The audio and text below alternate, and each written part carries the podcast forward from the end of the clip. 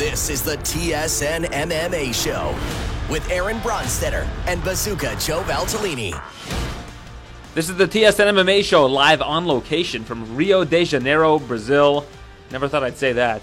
Another thing I never thought I'd say to uh, Adam Martin, who's joining me right now from Sherdog.com. Adam and I worked together years and years ago, uh, covering the UFC and MMA pretty loosely, not, not like we do now, but if I would have told you, Adam, about 10 years ago that we'd be covering a card in Brazil with Jose Aldo, Anderson Silva, BJ Penn, Thiago Alves, Clay Guida 10 years ago, what would you have said? I would have said you're, you're, you're high, man. There's no way. There's no way, Aaron. But th- this is, you know, the amazing opportunity just came together at such short notice. I can't believe we're here right now, man. Like I'm looking out the window. There's the waves crashing in the in the ocean. I guess that, that's the Atlantic, right? So man, it's beautiful here. So far, so good, Aaron. It's a nice, safe flight. I'm glad I'm here with you, man. I can't wait to watch this card, but uh, we'll, we'll talk about it first, obviously. Yeah, absolutely. Um, well, let's let's take a look at this card because I think at the top we've got a really really interesting matchup between Rose Namajunas and Jessica Andrade. Um, just based on what they've got going on with their particular matchup, you look at Andrade. She's a buzzsaw. She'll move forward. She'll pressure Rose Namajunas. But then you look at Rose, and Rose just has such a you know variety of attacks and a variety of ways to win this one. This is one that I just keep flipping a coin on, and I, I can't really figure out where that coin's going to land. It sometimes it lands on heads, sometimes it lands on tails. And for a long time, I was pretty convinced that Jessica Andrade would win this. But then I went back and watched a lot of Rose's fights, and I think that Rose is going to have a lot of tools to be able to defeat Andrade and retain the title. What, what are your thoughts when you look at this particular matchup? Great fight. Um, man, it's a tough one to call. Like, look at the odds; they're pretty much even. Uh, I think Andrade is slightly favored at the moment, and and that to me makes a little sense because she is first off fighting in Brazil. Second, she's fought more recently in Rose. Rose has had kind of a long way off, uh, 13 months since the Conor McGregor bus incident and their fight against Joanna, the second one. And Andrade since then has looked really good. That knockout over Karolina last year, Karolina Kowalkiewicz, at uh, UFC uh, Dallas, man, that was an insane knockout. And you don't see one punch knockouts by women that often, especially at 115. So to me, that makes her a truly special fighter. Her pressure based style is, something unique in that division. Um, she's physically extremely opposing as well. But then at the same time, Aaron, like Rose is great, you know, and she's coming off a nice win streak herself. She's clearly the champ. She's the champ, and she's clearly one of the best fighters in the world at her weight class. Um, she's just improved drastically over the years. Every time we see her fight, she gets better and better it's a close fight, Aaron. I'm like you, man. I'm, I'm flipping heads and tails too, but ultimately, I'm going to side a little bit with Andrade just because she's fighting in Brazil, and I, I, I don't know, man. I think that home crowd crowd's going to really help her out in this fight. So I'll slightly lean towards Andrade, but man, it's it's an amazing fight, and uh, you know, if Rose wins, how could I be surprised? She's a great fighter. In terms of MMA math, this thing breaks the calculator because you had Karolina Kowalkiewicz beat Rose by split decision, Andrade knock Karolina out in the first round, and Rose beat Joanna once by knockout and once by um, decision. And Joanna defeated Jessica Andrade pretty handily. So MMA math doesn't make sense at the best of times, so it's really hard to wrap your head around this one because if Rose Namajunas was able to beat Joanna kind of at her own game in that last fight, and you, you know Joanna was able to beat Andrade with that kind of same game plan, it's hard to make you know heads or tails about. Again, I keep bringing up heads or tails, but yeah. it, it's hard to make heads or tails about how this one's going to go. And uh, the more I look at it, the more I think Rose is going to win. But we'll see how it plays out. I mean, Andrade is so, so tough yeah. and so, so dangerous at all times. Um, but in the co-main event, Anderson Silva, Jared Cannonier. This is an interesting one. Jared Cannonier uh, corrected me because I was like, you know, if you beat Silva, you're going to get to the top 10. He goes, i already am in the top 10. so I, I, forgot that Jared Cannonier, I think he's ranked 10th actually, is, and he's taking on Anderson Silva. And this is probably the lowest level opponent that Anderson has had yeah. since probably Derek Brunson in the co main event back in uh, Brooklyn, one of the worst cards that, yeah. uh, that, there ever has been. I think it was UFC 209 or something along those lines. Um, but uh, Anderson Silva back in Brazil for the first time. I think it was you said since 2012. Yeah, his first his first time fighting in Brazil since 2012 when he knocked out Stephan Bonnar, a juiced up Stephan Bonnar, if my dad. And I, am with you, Aaron. I think it is the worst opponent he's had in eight years or seven years, I should say. You know, since Bonnar. The, the, the truth is, like Cannonier did look good in his last fight when he beat Branch, but I mean, first off, it was his first fight at middleweight, so we don't have a huge like uh, just we don't we don't have uh, enough of a sample size. Yeah, sample size for him at 185. I'm not convinced he's a top 10 guy yet. Anderson Silva, yeah, he's 44. We get it. I get it. You know, uh, he hasn't won in forever since the Brunson fight. And honestly, he probably lost that fight. He got a lucky decision there. if you look before that, it'd be the Nick Diaz fight in 2015, which was overturned turned to a no contest before that Bonnar. But there's something about me that's pulling me towards Anderson in this fight. I just, I really think he has a chance to win this fight, Aaron, especially being counted out uh, as a small underdog here. I think he should be favored. I mean, it's Anderson Silva. He's fighting in Brazil. He uh, he's he's only lost once in his whole career in Brazil.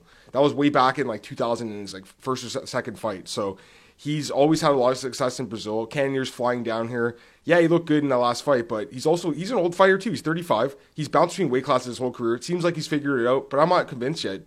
So again, not an easy fight to call, and that's why I really like this card, Aaron. Like the matchmaking's like very shrewd in this card. You have some really good fights. It's so funny about this matchup though because when Anderson had the last fight against Israel, they asked Israel, the reporters, "Hey, who's to Anderson fight?" He's like, "Oh, I think Jared Cannonier would be a good fight." And I laughed at it, and then they actually made the fight, and I was like, "Wait, that the fight actually does make sense." And you know what? Anderson looked decent against Israel, man. Like he lost the decision here, there, Aaron, but it was a respectable loss. So, um, you know what? Uh, yeah, I'm gonna go with Anderson to win. I think I'll take him by decision, maybe a knockout, but it's a close fight. It could go either way. What do you think? Yeah, I would agree that it was a pretty respectable showing, but respectable, I don't know. This is that that was the kind of fight where Anderson Silva could look good. It was tailor made for Anderson Silva to still look like he was good. Now, Jared Cannonier, this is going to be an interesting one because at 185 he is shredded and he looks big. I mean, he's fought at heavyweight and uh, light heavyweight before. Now that he's down to 185, I didn't believe he was going to be, be able to make 185, and he said that he made it pretty easily last time. I remember when he was 205, and I interviewed him after a win, and he goes, "Yeah, one day I'm going to fight at middleweight." And I said, "No, you're not. You're you're gigantic." And he he's done it. He's gone down to middleweight. Yeah. The hard one for me is picturing Anderson Silva winning a fight right now. I just it's I don't know how he's going to win this fight, and I don't really know how Jared Cannonier is going to win this fight. This is a really difficult one to envision to, to picture mm, how it's yeah. going to go because Jared Cannonier is the type of guy that can win fights just based on brute strength and aggression, and that's kind of not what you want to do with Anderson Silva. And you never know if coming into Brazil, being across from Anderson Silva in the cage, if there's going to be some sort of some nerves there, you know, there's nerves go for everybody going into every fight for the most part, uh, unless you ask Alexander Volkanovski, who we'll get to next. Yeah. But uh, you know, I asked Cannonier about it, and Cannonier's had a bit of a rough week. He, his luggage got lost, and um, no way, did yeah, his luggage got lost. It's apparently on its way here now, but he hasn't had any of his luggage for like the last two days. No mitts and nothing like that. No mouthpiece, and uh, apparently at home his his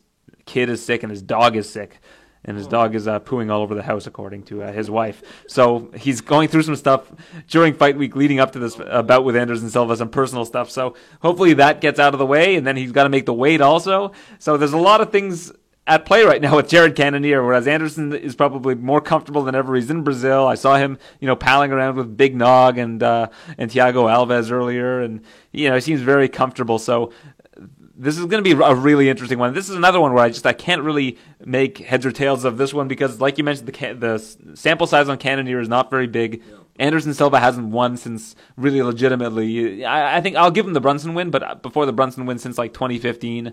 So it's hard to know. And I mean, he was again a very very close fight with Bisping as well. We should add. Yes, absolutely.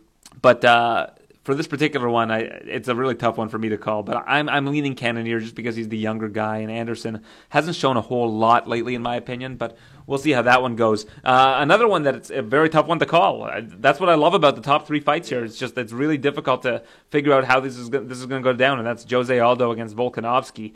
Uh, Volkanovski looked amazing against Chad Mendes. Uh, was able to beat Mendes really at his own game. He was able to stuff takedowns, and then when it came to the boxing, he really poured it on Mendes late in that fight um, and, and, got the finish. Uh, Jose Aldo, of course, three round Aldo. The last time Aldo has won, like, lost a three round fight, I think was like in his day. I think he might have lost his his MMA debut. I'm gonna go back and look, but in the Zuffa era, he's never lost a three round fight. Um, he's looked really, really good he lately. yeah, he lost against Luciano Azevedo in Jungle Fights in 2005. So like almost 14 years ago was the last time he lost a three round fight. Yeah. Uh, so you know, win over Stephens inside the distance, win over Moicano inside the distance, and now Volkanovski. Um, I mean, we all know that Aldo has what it takes to beat Volkanovski, but uh, do you think he gets it done? I love that we're disagreeing on these fights, even though we both think they're close fights. It's nice to see some disagreeing because I think we both know the sport pretty well. And this is another fight where you know, again, it's a it's a close fight, and the odds have it really close. But I, I find it hard to go against Aldo, and I'll tell you why. Okay, first off, I love Volkanovski. This guy's amazing. He's on a 16 fight win streak. He's six and zero oh in the UFC, Aaron. And that fight over Chad, that win over Chad Mendes, that was a great fight. But man, what a great knockout for him. I know Chad retired after that fight, so there's some question marks about him. Uh, but still, man, the way like who else did that to, to Chad besides uh, Aldo. You know, so it, it shows that this guy is one of the best in the world. But this is still a step up, and Aldo's looked amazing in his last couple fights there, and I just can't pick against him uh, based on the last two fights.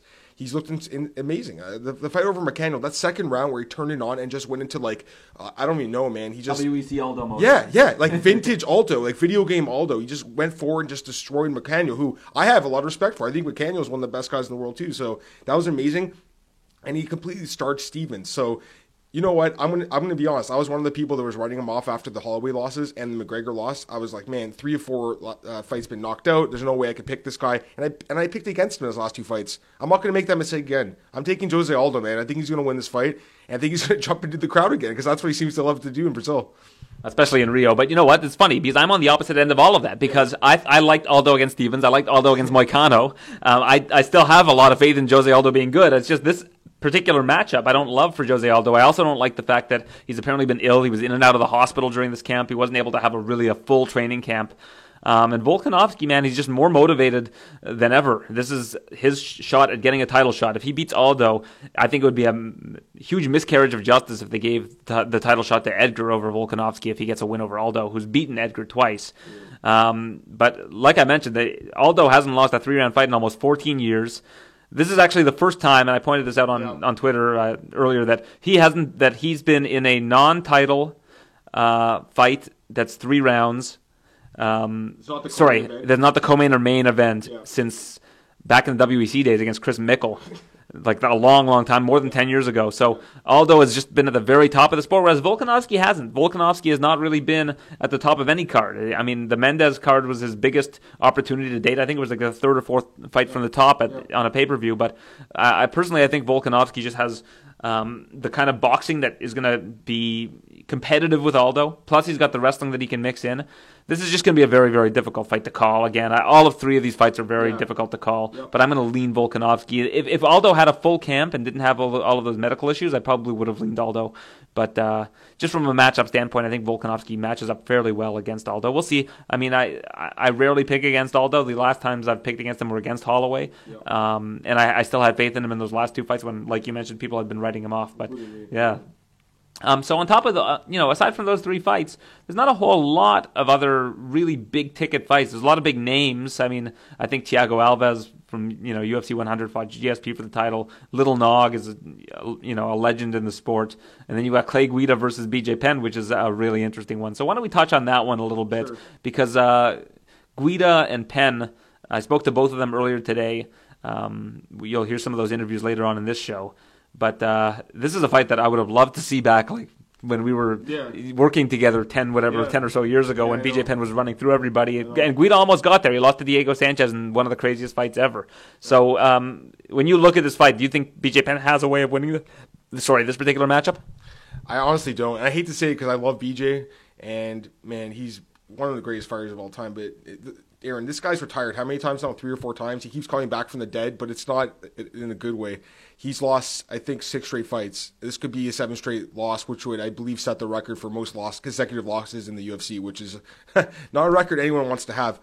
I just think it's a terrible matchup for him, man. Honestly, like Guida is a blanket, and he's such a relentless wrestler. He's going to have a massive cardio advantage here. He's going to have a huge wrestling advantage. Uh, his ground and pounds look really good lately. He's on the tail end of his career as well, but at least he's still competitive in his fights for the most part.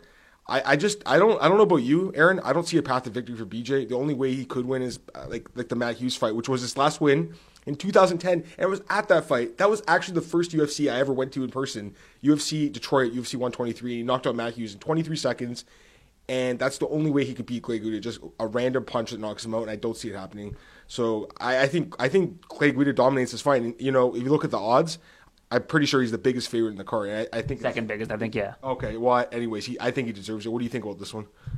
Yeah. Um, this is a, an interesting one as well because the only way I think that Guida can lose this fight is if he decides to, that he wants to strike with BJ Penn. He doesn't want to wrestle with him. Yeah. Doesn't want to try to take him down. Um, and I mean that would be a, a reasonable thing to do because taking down BJ Penn with his jiu-jitsu skills, even though he hasn't really done much from bottom ever, no. you know, BJ from bottom has never been that great. But um, you know, Guida might want to try to stand with him, and you just never know what's going to happen. With a, you know, BJ Penn still has power.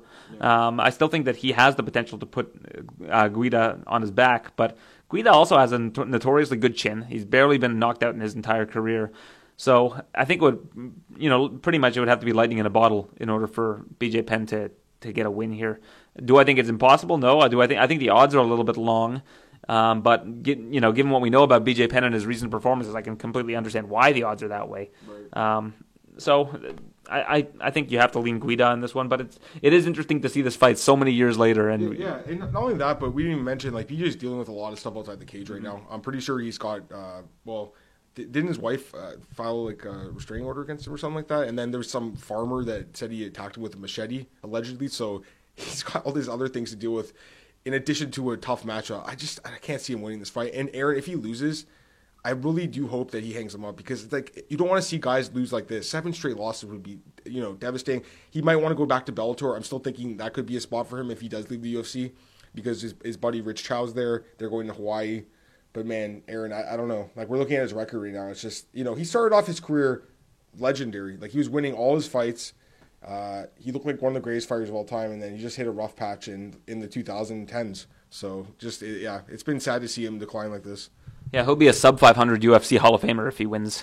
if he loses against Clay Guida. I was surprised. I wanted to see it, what what his UFC record was, and it's 12 and 12. Well, 12, 12 and 1. Yeah, no, who else would I guess he'd be joining what like Stephan Bonnar. I think Stefan might be a little bit under 500. He's probably the, well, I'd say he's probably the weakest Hall of Famer um, looking at it, right? But Stephan is like the thing about Stephan is Stephan himself isn't really in the Hall of Fame. It's oh, more that fight. It's Bonnar versus Griffin is in the Hall of Fame. So I, I don't know.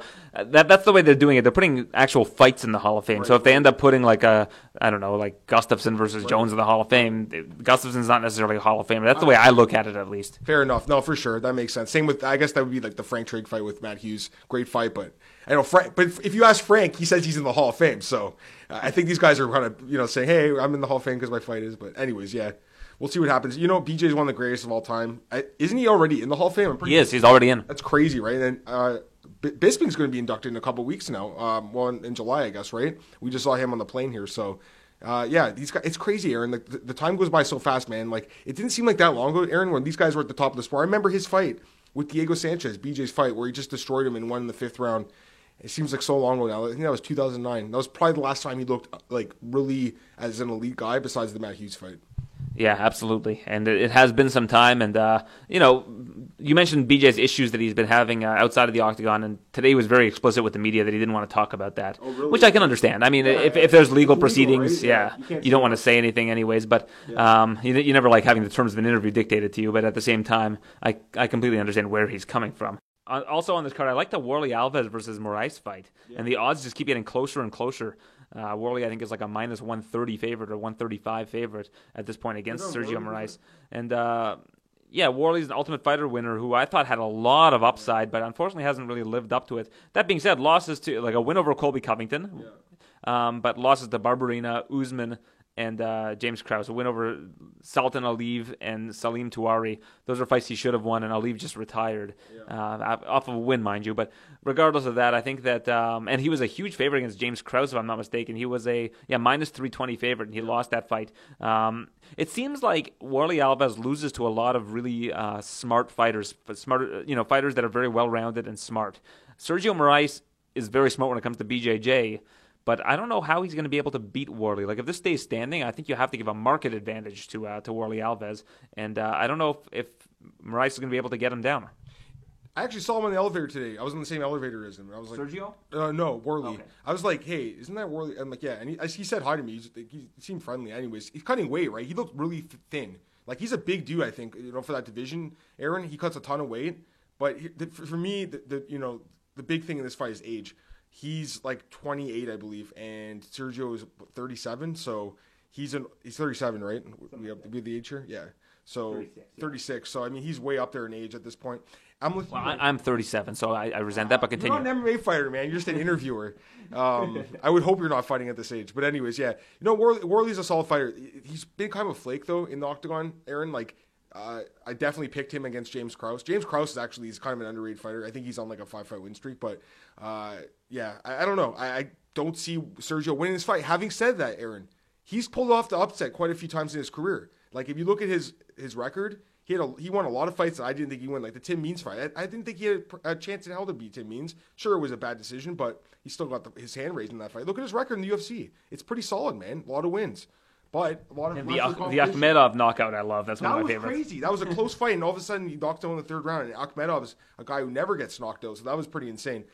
I, I still can't see him winning this fight, though. I think Alves wins, and you know the, the odds are pretty short on him. I, I think people are soured on him after the last couple of fights, but uh, yeah, I'm with you, Aaron. I think Alves. This is one we actually agree on. I think Alves wins the old guy's keeping busy. It's his third fight in less than a year. So good on uh, Sergio Moraes. It's funny. Alves is one of the meanest looking guys, and Moraes is like the happiest looking guy. And by the way, I'm looking forward to his uh, walkout because he always has that special walkout with that happy song by Pharrell, and he, he does like uh, you know just the, the, thing and with his arms, he's just you know jumping in the crowd. He's great, man. I, I love the guy, and you know what? Uh, is that the only Brazilian and Brazilian violence in the, on this card? Is that the only fight? Oh no, no, we have uh, Ronaldo and Ferreira, and we've got uh, Talita Bernardo. That's yeah, a really good fight too. Um, that's also a good fight. Oh, the other one I want to mention was this one: uh, Thiago Alves against Laureano Staropoli. I think the UFC is this guy up to win. Staropoli. He's a young guy from Argentina. Uh, they believe in him and his potential. He, he had a nice win in his debut. Uh, yeah, he, this guy Hector Aldana is not a good fighter, but he won fight of the night. He won fight of the night, and it was a great fight. He much dominated that fight.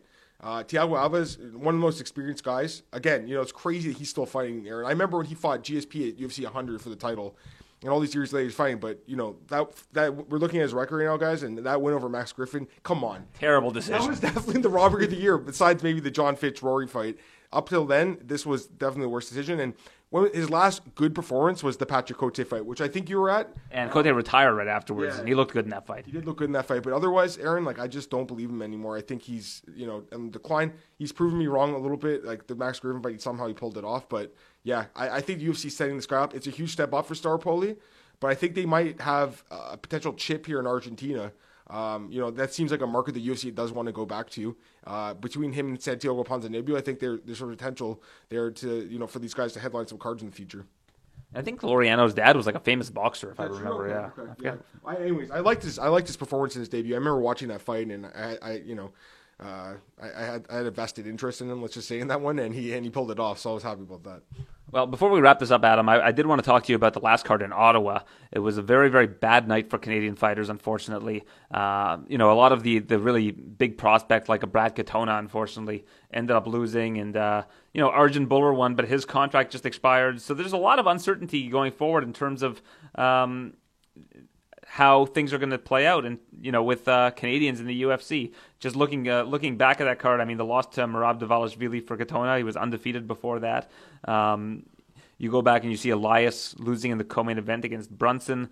There was uh, Marc Andre Barriault's debut, and he lost. Sarah Morris lost to Macy Chiasson, who took the fight on short notice. Uh, Aiemann Zahabi lost by decision. Uh, Kyle Prepolec, fighting up a weight class, lost in his debut to Nordin Taleb. Uh, Kyle Nelson lost to Matt Sayles. It looked like that was a pretty crazy fight. Very, yeah, very two lopsided rounds in both guys' favor, and yeah. then in the third round, Sayles gets it done. But uh, Arjun Bhullar, the only Canadian to beat somebody from outside of Canada, and Cole Smith looked good in his debut, I thought. Yeah. But uh, just not a whole lot to to like there if you're into Canadian uh, MMA. Yeah, and I, I, picked most of the Canadians in those fights too, Aaron. So it was just a terrible night for me personally, and, and for all the Canadians in the card. Like I thought Elias would win. I thought Barriault was going to win. Um, you know, some of those guys in the prelims I thought would win too.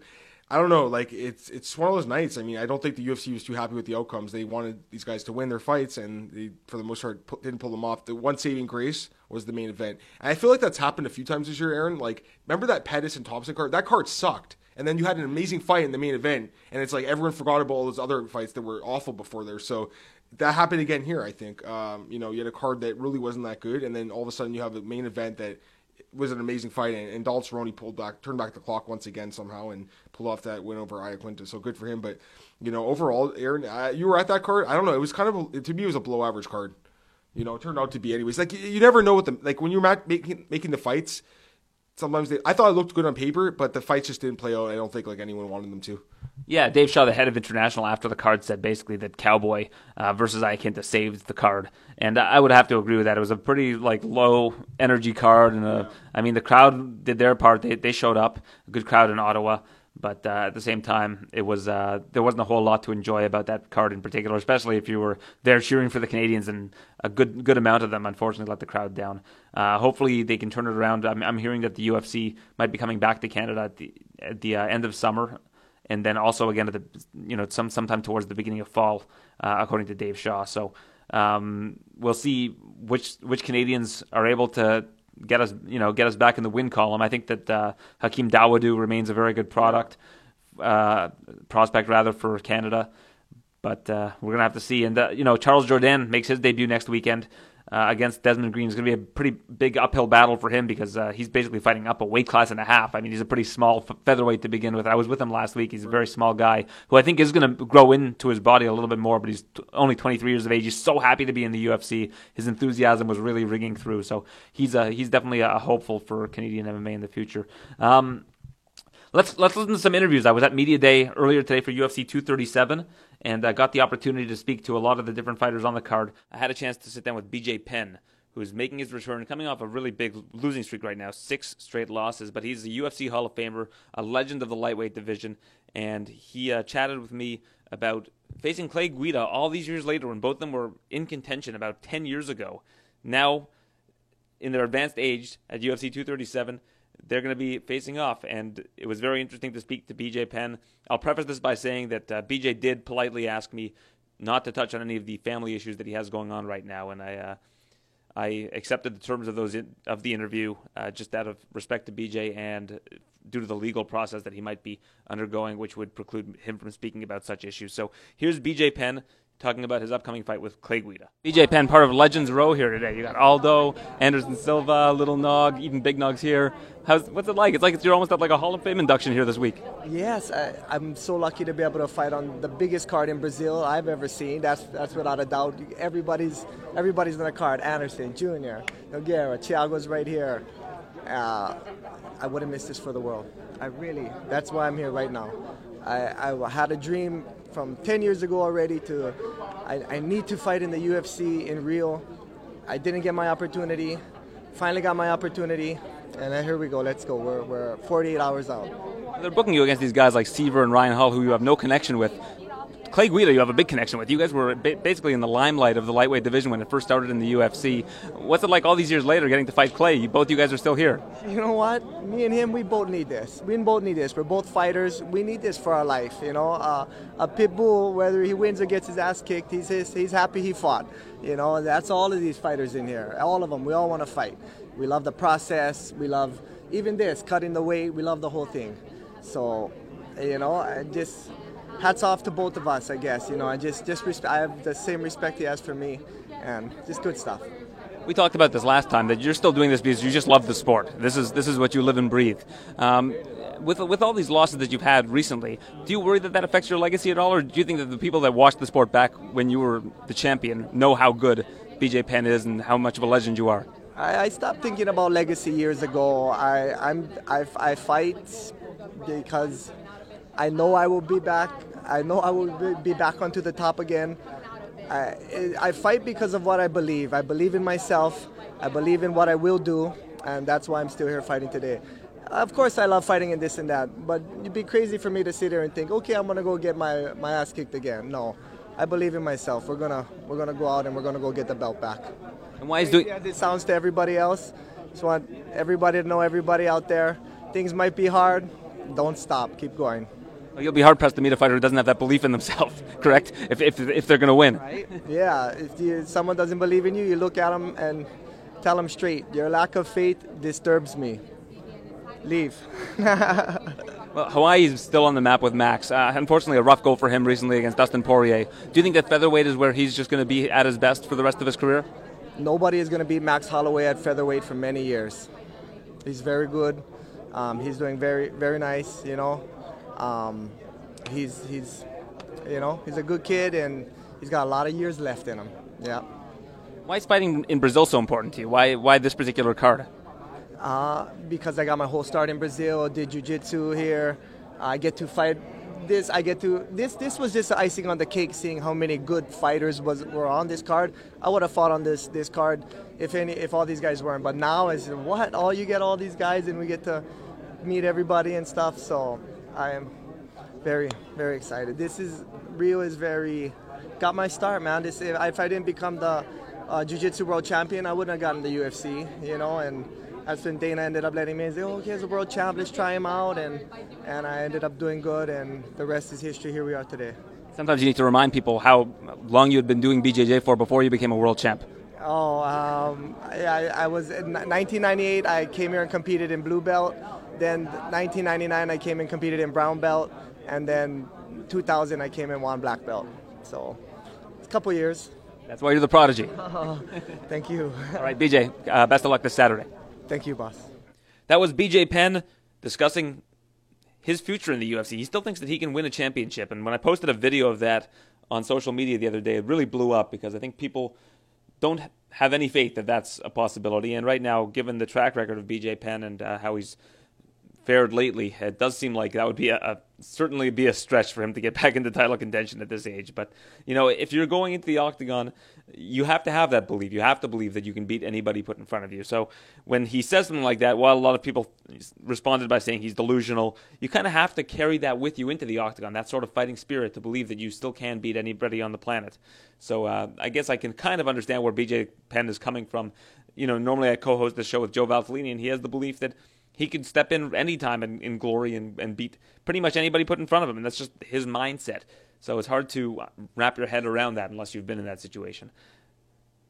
After speaking to BJ Penn, I also got a chance to speak with Alexander Volkanovski, who's got a very, very tough test in front of him in Jose Aldo, the best fighter really in the history of the featherweight division. Uh, true legends of the sport. But Volkanovski has not lost in his UFC career. Now he's going to have a chance to face by far his most challenging opponent to date. You know, he just came off a win over Chad Mendes, who retired after the fight. Aldo has two wins over Mendes, but Mendes really challenged Jose Aldo in that second fight. That was a really, really good rematch. And now we'll get to see what Alexander Volkanovski is made of. You know, if he does get a win over Jose Aldo, you have to say that he's the front runner for a title shot in the division. So here's Alexander Volkanovski chatting with me about that, as well as some other things going into this particular fight against Jose Aldo. All right, I'm here with Alex Volkanovski facing Jose Aldo. Now, Jose Aldo has never lost a three round fight in his Zuffa, uh, I guess, tenure. But would you rather face three round Jose Aldo, knowing the type of fighter he is, versus five round Jose Aldo? Uh, oh yeah, obviously I'd rather five rounds because that means we'll be main event, you know what I mean, or, or, it's a title. And obviously I'm, I'm it's no no surprise that I'm a pressure fighter and I'm fit, you know, and I can I got cardio for days, so that'll definitely fall into my It would be better for me if I had that extra two rounds. But at the same time, I know I can get it done in the three. And a lot of people are like going, oh yeah, he's a three round like But I mean, let's be honest, he's he's had a lot of five round fights. You know what I mean? So that's that's probably why. But I mean, at the same time, Aldo, I mean, Max still got him in, in the three. You know, so I still think he broke him inside the three, inside the two, and I expect to do the same. But uh, again, I'm expecting a dangerous Aldo. Got a lot of respect for him. He's been he was a champion for so long for for a good reason.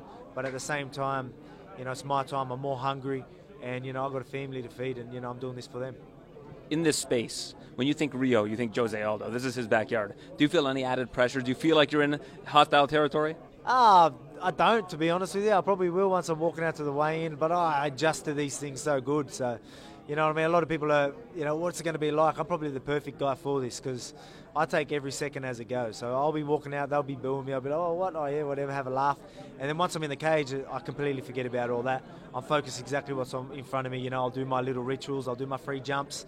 You know, I'm, I'm focused on, on the job in hand. So I don't think that that plays a factor at all. But I mean, it's going to add to the experience it's going to add to my, my victory, you know what I mean? Fighting in his backyard, you know, I'm sure that's going to set a real statement if I do what I'm planning on doing on Saturday night. That's not a skill that everybody has, being able to live in the moment and let things kind of roll off your back. How did you develop that skill? I don't know. My, my wife says I can't do two things at once, so maybe that's what it is. Maybe it's just I only focus on what's in front of me. Someone asks me a question, I'm going to answer it, and I'll completely forget about other things. That's why when I'm, I'm sitting on my phone scrolling or something like that, and the missus talks to me, I've got no idea she's talking to me. So that's why she says I can only do two things at once. But oh, one thing, is that right? I can't do two things at once. That's right. Do you feel like a title shot at stake here? I mean, for Jose, if he wins, he's already fought twice against Holloway. Frankie Edgar's kind of in the in the mix, but a win over Aldo, a statement win. Do you think that puts you next in line? Yeah, 100%. Like uh, you know, it's a uh, again as I'm telling everyone, it's, it's a no-brainer. Like I'm the only one who's undefeated. You know, I'm going to be on a seven-fight win streak, taking out number one ranked you know, like I don't know what else you, you need to do. Everyone else is coming off a loss or have a loss, you know, not not far off, and I don't have no losses, and I'm taking out the number one contender. Um, three ranked fighters in the last year, like you know what I mean. It's just, I just think it's going to. After the fight, I guarantee everyone will say I deserve the shot. And not to mention that Edgar's lost twice to Aldo, so I don't know if MMA math works itself out there, but uh, that's what a lot of people would probably look at. Uh, Israel Adesanya wins a championship for your gym, City Kickboxing. What's it meant?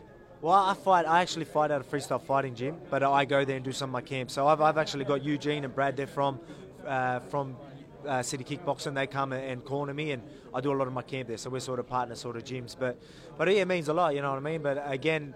You know, it's just a crazy fight that they're going to have as well. Robert Whitaker and Israel, they're so good for our back home. You know, we're, we're doing this for our side of the world as well, and I want to I want to bring the title back there too. So if I could get on that card as well and fight for a title on that card, that would just be absolutely huge for our side of the world. And I can't wait to see see how it all, the whole process goes. What is it about Australia that everything has just kind of happened at once? I mean, it took a long time. You had Elvis Sinosic back in the day, but uh, all of these Australian fighters, yourself, Rob, Israel, even Dan Hooker's in the mix. How have you guys gotten to such a high level? Well, it's just you know we're we're, we're caught up now. You know what I mean? Like, uh, back then it was yeah it wasn't the biggest sport back here in Australia, back there in Australia, but now uh, you know we're getting a lot of young athletes coming in starting MMA, and we've got great athletes in, in Australia, and you're going to see them coming through and you know that's going to be they're going to be we're going to be in the ranking system for for a long time now. Like like I said, now we're, we're here to stay, and uh, you, now you got like you said, we've got uh, so many fighters in the in the rankings, and there's some of us that are right up the top, and I plan on taking that title title next for Australia. All right, Alex, thanks so much for this. I appreciate it. Thank you. Earlier in the show, we heard from BJ Penn. Now let's hear from his opponent, Clay Guida, who's really been in the mix in the lightweight division for quite some time. Now finally gets to face BJ Penn all these years later. You know, when BJ was the champion, Clay Guida was pushing for a title shot, lost to Diego Sanchez in one of the best fights ever, and unfortunately fell short of getting that title shot. But now, all these years later, he gets to face BJ Penn, so we pick his brain about what that means to him at this stage in his career. I'm here with Clay Guida. You first get to the UFC. BJ Penn's the biggest target in the division. What's it like to finally fight him now? This is probably a guy you've had your eye on for some time. Yeah, you know what? Him and Sean Sherk were the top guys at the time. Um, and you know what? He took out my coach uh, Joey Gilbert back in their uh, bolted their UFC debut back, I think, in 2001, maybe. Um, so it's always been kind of a, a, good personal thing. You know what I mean? Um, and I've always uh, wanted to get in there tangle horns with BJ. You know what I mean? His, his skill level, his boxing, his jiu-jitsu was is unprecedented. You know what I mean? At one time, Mark DellaGrotte said that BJ Penn had the best um, had the best boxing in mixed martial arts or in the entire UFC, and uh, I truly believe that. He was picking guys apart with very very good boxing, and um, he was finishing them. So let's see, uh, 2019, yeah, uh, 13 years later, my, you know, I'm coming up on 13 years in UFC. To be able to face him now, um, some people may say it's late, but it's never too late to see um, an icon like BJ Penn, you know, and, and, someone like myself, a veteran, get in there and, um, and put it on the line. Now he's on something of a skid, but what does a mean a win over him mean for you? Uh, you know what? People may say he's past his time. They may say he's burnt out. He's over the hill, whatever you want to call it. But uh, a guy like BJ Penn is always dangerous. Big puncher, heavy hands, great ground game. Uh, you know, I mean, his, his takedown defense is always tough, but uh, you know, getting a win over him, it's getting a win over, you know, an icon in the sport. A guy that's had, you know, held two belts. One, of, I think maybe one of the first guys between him and Randy Couture to hold two belts. I don't know if it was the same time or whatever, but he, you know, lightweight champ and welterweight champ. So uh, one of my heroes in the sport. So for me, it's a personal victory. Um, it may not mean much in the rankings, but uh, to me in my camp, um, it's a big deal. What is your end game? I mean, you're you're you've been in this for a long time. You said almost 13 years. What are you looking ahead to in terms of uh, goals for Clay Guida? Tell you what, it's always uh, been my goal since day one, and I haven't tasted. Uh, you know, uh, championship belt since um, lightweight uh, Strikeforce back in 2006 when I was a champ over there. So it always uh, motivates me. Um, it drives me. Um, it gives me purpose in training, and um, I never waver from that. You know what I mean? Um, I know it's been quite a long time since I've been uh, number one contender when I fought Ben Henderson. But uh, I'm telling you, we're just a few fights away from getting into that top five, cracking it open, and getting right there to uh, you know, you know, right up there with the top guys. You've been in some of the more iconic fights in lightweight history. The fight with Diego Sanchez particularly sticks out. How many times have you gone back and watched that? Mm, not many. Maybe, maybe a handful. Yeah, those are ones that stick with you forever. So I don't really feel necessary. Uh, I don't find it necessary to watch them all the time. Every once in a while, I'll catch someone will make a highlight video of it, or I'll see a, a 20 or 30 second clip of it. It just reminds me, man, that was just flashes of the fight. You know what I mean? It was. Uh, that's one that you know, it was a fight for the ages. You know, that's one that'll go down in history. And uh, look at look at Diego. He's found the fountain of youth too, and he's uh, he's on a two-fight win streak, and he's doing big things again. So I'm I'm happy to see him finding success, and uh, we're plugging away, man. We're not we're just getting started at this thing still. That was probably the most tension you've ever seen before a fight, right before the bell went.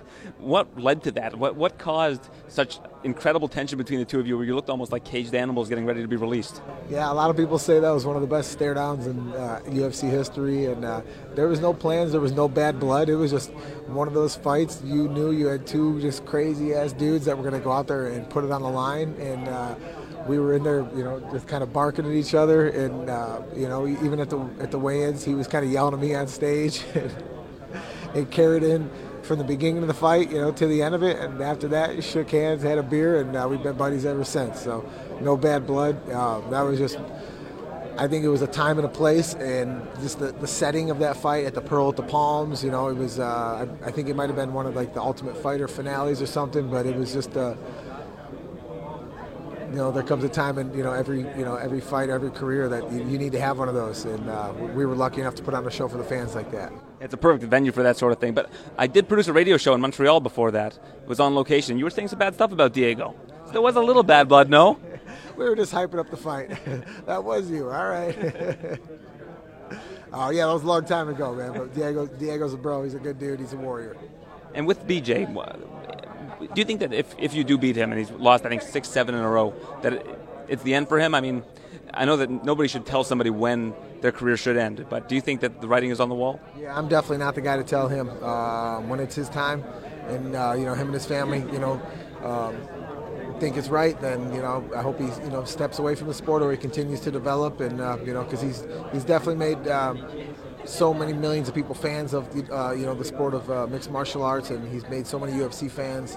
You know, um, so that's totally up to them. But I'm definitely know uh, you know make him feel like he wants to retire after uh, Saturday night. People talk a lot about legacy and what that means to people. He's just in this because he's just had so much fun doing this. But do you think that losses will affect his legacy. I mean, you and I remember what he was like back in the day when he fought Diego Sanchez, when he was just this unbeatable guy at lightweight.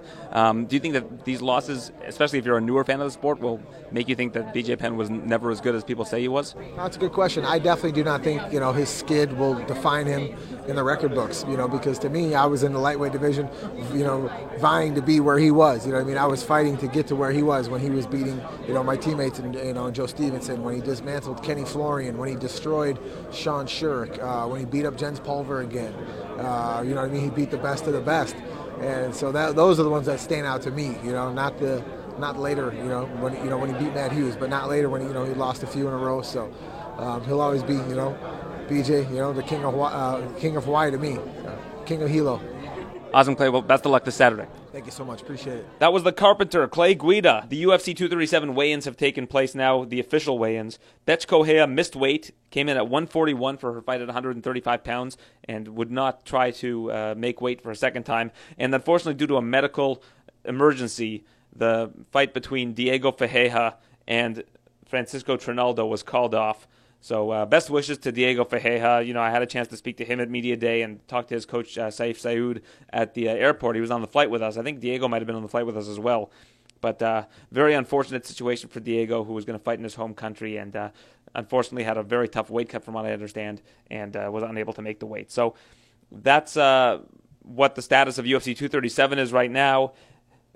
Thanks for listening to the TSN MMA show. I hope you enjoy UFC 237, and we'll be back uh, next week to discuss the UFC's card in Rochester, New York. Thanks very much for listening, and enjoy the fights. Thanks for listening to the TSN MMA show. For all the latest UFC news, visit tsn.ca slash UFC.